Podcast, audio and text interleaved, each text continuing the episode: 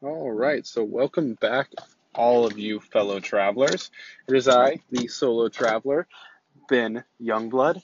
Or I don't remember if I say Ben or Benjamin usually, but anyways, that's besides the point.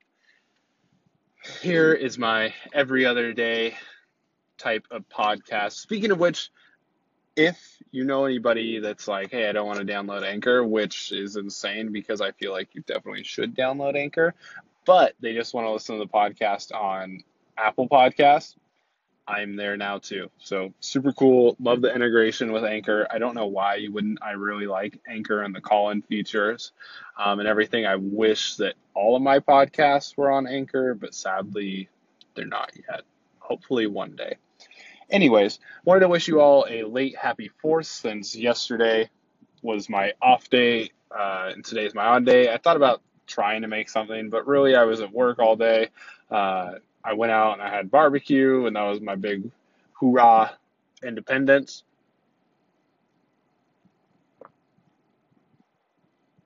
So I really didn't make a video, um, which, yeah, I guess whatever is what it is. But it will kind of tie into my talk today with you all, and it's something that really struck out to me, and it's a story that I uh, found a while ago, and it's in a one of the books I was reading, um, and it, it kind of talked about this, and it just it just came back to me yesterday, and it was so vivid and so fantastic. So I want to tell you all a quick kind of story. Um, if that's okay. And that'll basically be the episode today. So uh, let's just dive into this story. It's not about me, it's about somebody else who I would assume most of you know or at least heard of. Anyways, let's just dive in, I guess.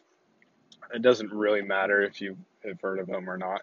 Uh, but so there was a gentleman. this was a while ago. I'll let you know that. um, it was a while ago. There was a young, up and coming gentleman who lived in a family that was eh, they were okay off, uh, not super well off, but they were they were doing okay for themselves. And he was adamant about making a name for himself and trying to trying to leave his legacy on the world. And this gentleman was just a little bit older than I is. I I am. He was 22 years old. And what happened was he was a military man. I'll let you know that. Uh, so he was serving his he was serving his time. He was being promoted. He was doing well. He gets put in charge of a of a fort during the French and Indian War. Uh, if none of you are familiar with that, it's a it's a war that took place in the 1700s uh, in the northern America. Uh, but anyways, he was in charge of a fort by the name of Fort Necessity, and the whole story kind of revolves around this this entire fort. Him and his men were able to um, build this fort. They were defending this fort, and he was in charge. This was one of his first real kind of um, times in his life where he got to show what he was made of and kind of you know really prove to everybody that this was his chance to make a name for himself um, so with all that in mind it felt very much like things were riding on this part of his life so he's a young man 22 at the time which is insane to be in charge of a a, a group of fighters um, in in my mind. It just blows my mind. I can't imagine um, being myself and being a charge in charge and in that type of situation. But anyways, they're at this fort, and all of a sudden they start to be ambushed. Essentially, so they're they're coming from all fronts. It's this large, large number of French troops, uh, also teamed up with some of the the Native Americans of the of the nearby land, and they start attacking the fort. And all of a sudden, um, the gentlemen in the fort, the uh, the British soldiers, they're they're going down, uh, and they're dying. And the young the young colonel, I believe, was his rank at the time, is looking around at, as his fellow soldiers die around him while he's in command. And as he sits there and he watches his fellow men and soldiers um, being attacked around him, shot at, some of them dying, he, I, I mean, I would imagine that he couldn't help but feel a, a sense of responsibility for what was happening. Uh, reports do differ on the number of soldiers that were injured and killed. On the British side, they, they're lower than what the French reported at that time, and um, there is some discrepancy there. But this young man, this is this is his chance to leave the mark on the world. He thinks by the end of it, uh, it essentially de-escalates into a situation where he ends up signing terms of surrender and basically admitting to a, a, previous thing that he had said was actually not accurate and it wasn't true. Um, this would later on cause turmoil, turmoil and him coming back and saying, you know, I didn't understand what I was signing because there was a translation error. Um, but besides the point, it, it becomes this sense of this is failure uh, in in his mind. It's it's loss. It's being given an opportunity, trying to do something with it, and failing.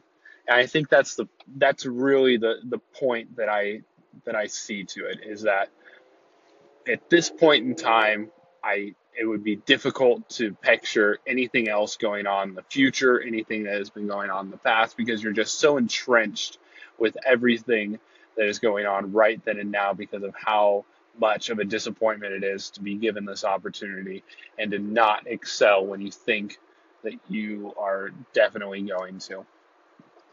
So this this gentleman signs the the treaty surrender and essentially, you know, has to say I, you know, we lost. That's that's it. That's what there is to it. We, you know, um, we yeah we can't do anything more uh, and that sort of thing. Interestingly enough, this gentleman um,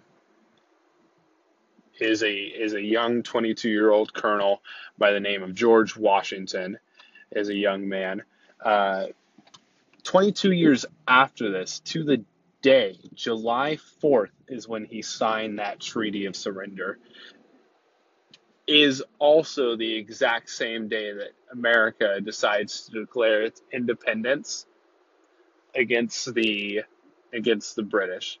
And I think this is super super interesting because it is considered at least in the United States to be one of the most triumphant days in American history uh, in terms of being able to stand up and really start fighting what I guess would be considered in in the American eyes the at that time the good fight. Um, and I find it so interesting that a man of George Washington's stature can go from losing a battle at Fort Necessity, which he ended up retiring from afterwards before reentering um, into the service, thinking that was the end of his career. That was done. And then go on and basically kind of prove everybody wrong in one of the greatest battles in American history. And that was the revolution, or one of the greatest wars in American history, the Revolutionary War. Now, I think the point to this, at least why it strikes me, is just extremely fascinating. That was the day that these two super impactful events um, did occur is that no matter how bad things feel at that time, they can get better. And I think that's really what I took away from this entire story and everything that went with it is that even though you can feel like you've thrown away your shot and you're done essentially and there's nothing else that you can do, there's still always the chance that you can turn things around. And so yesterday while I was doing my thing, my just my normal daily stuff, that that story came to me and really struck out and it, it reminded me of the importance of knowing that we are keep moving and so I wanted to share that kind of as a testament to always pushing yourself and trying to uh, improve. So that was my story. Uh, I really wanted to share it with you all. I find it extremely fascinating. I'm I love American history. I mean, I love history in general. American history, especially um, revolutionary history, is something that recently I've been getting more into because I I find it a, a time as as an American citizen that I don't really know that much about. I know the basic stuff of what happened, uh, what happened, but I don't really know a lot of a lot of more detail or any depth to these to these people that um, really were some of the most influential people in in all of American history and continue to be. So, with that said, I hope you all kind of saw the the the where I was going with this uh, story and everything, and that it, it, makes sense to you because I feel like it really has. It's really a testament to um, where things are, where things are going, and where things can be. And I really feel like we're given we're given the opportunity to success so many times in our lives, and that's you got to keep pursuing. And while I can't say that that is how I achieved success because I haven't achieved success. um, I can let you know that that it is something that we are continuously told that that is what can lead to success. So I feel like we're given the the tools, but it's not everybody's just willing to push themselves to the extreme of giving it their all. And I feel like when you give it your all, you are able to accomplish some amazing things. So again, I want to wish you all not just a happy late Independence Day. I want to wish you all just a happy, good vibes type of day. And I hope that every single one of you are, are doing well. If you have any questions, feel free to call into the show. Um, I would love to hear some call ins, maybe even uh, center a question or something like that around an entire episode. Uh, I think that would be fantastic. So, uh, if you have any questions, feel free to call me in. Call in if you want to favorite the station. It's always much appreciated. Uh, it's just awesome. You guys are really fantastic, and I, I look forward to hearing, or uh, not hearing. Well, maybe I will hear from you. I look forward to hearing from some of you and uh, also talking to you not tomorrow, but the day after. So I hope you all enjoy what's left of your morning, evening, or afternoon. Again, I am Ben Youngblood, the solo traveler and safe travels.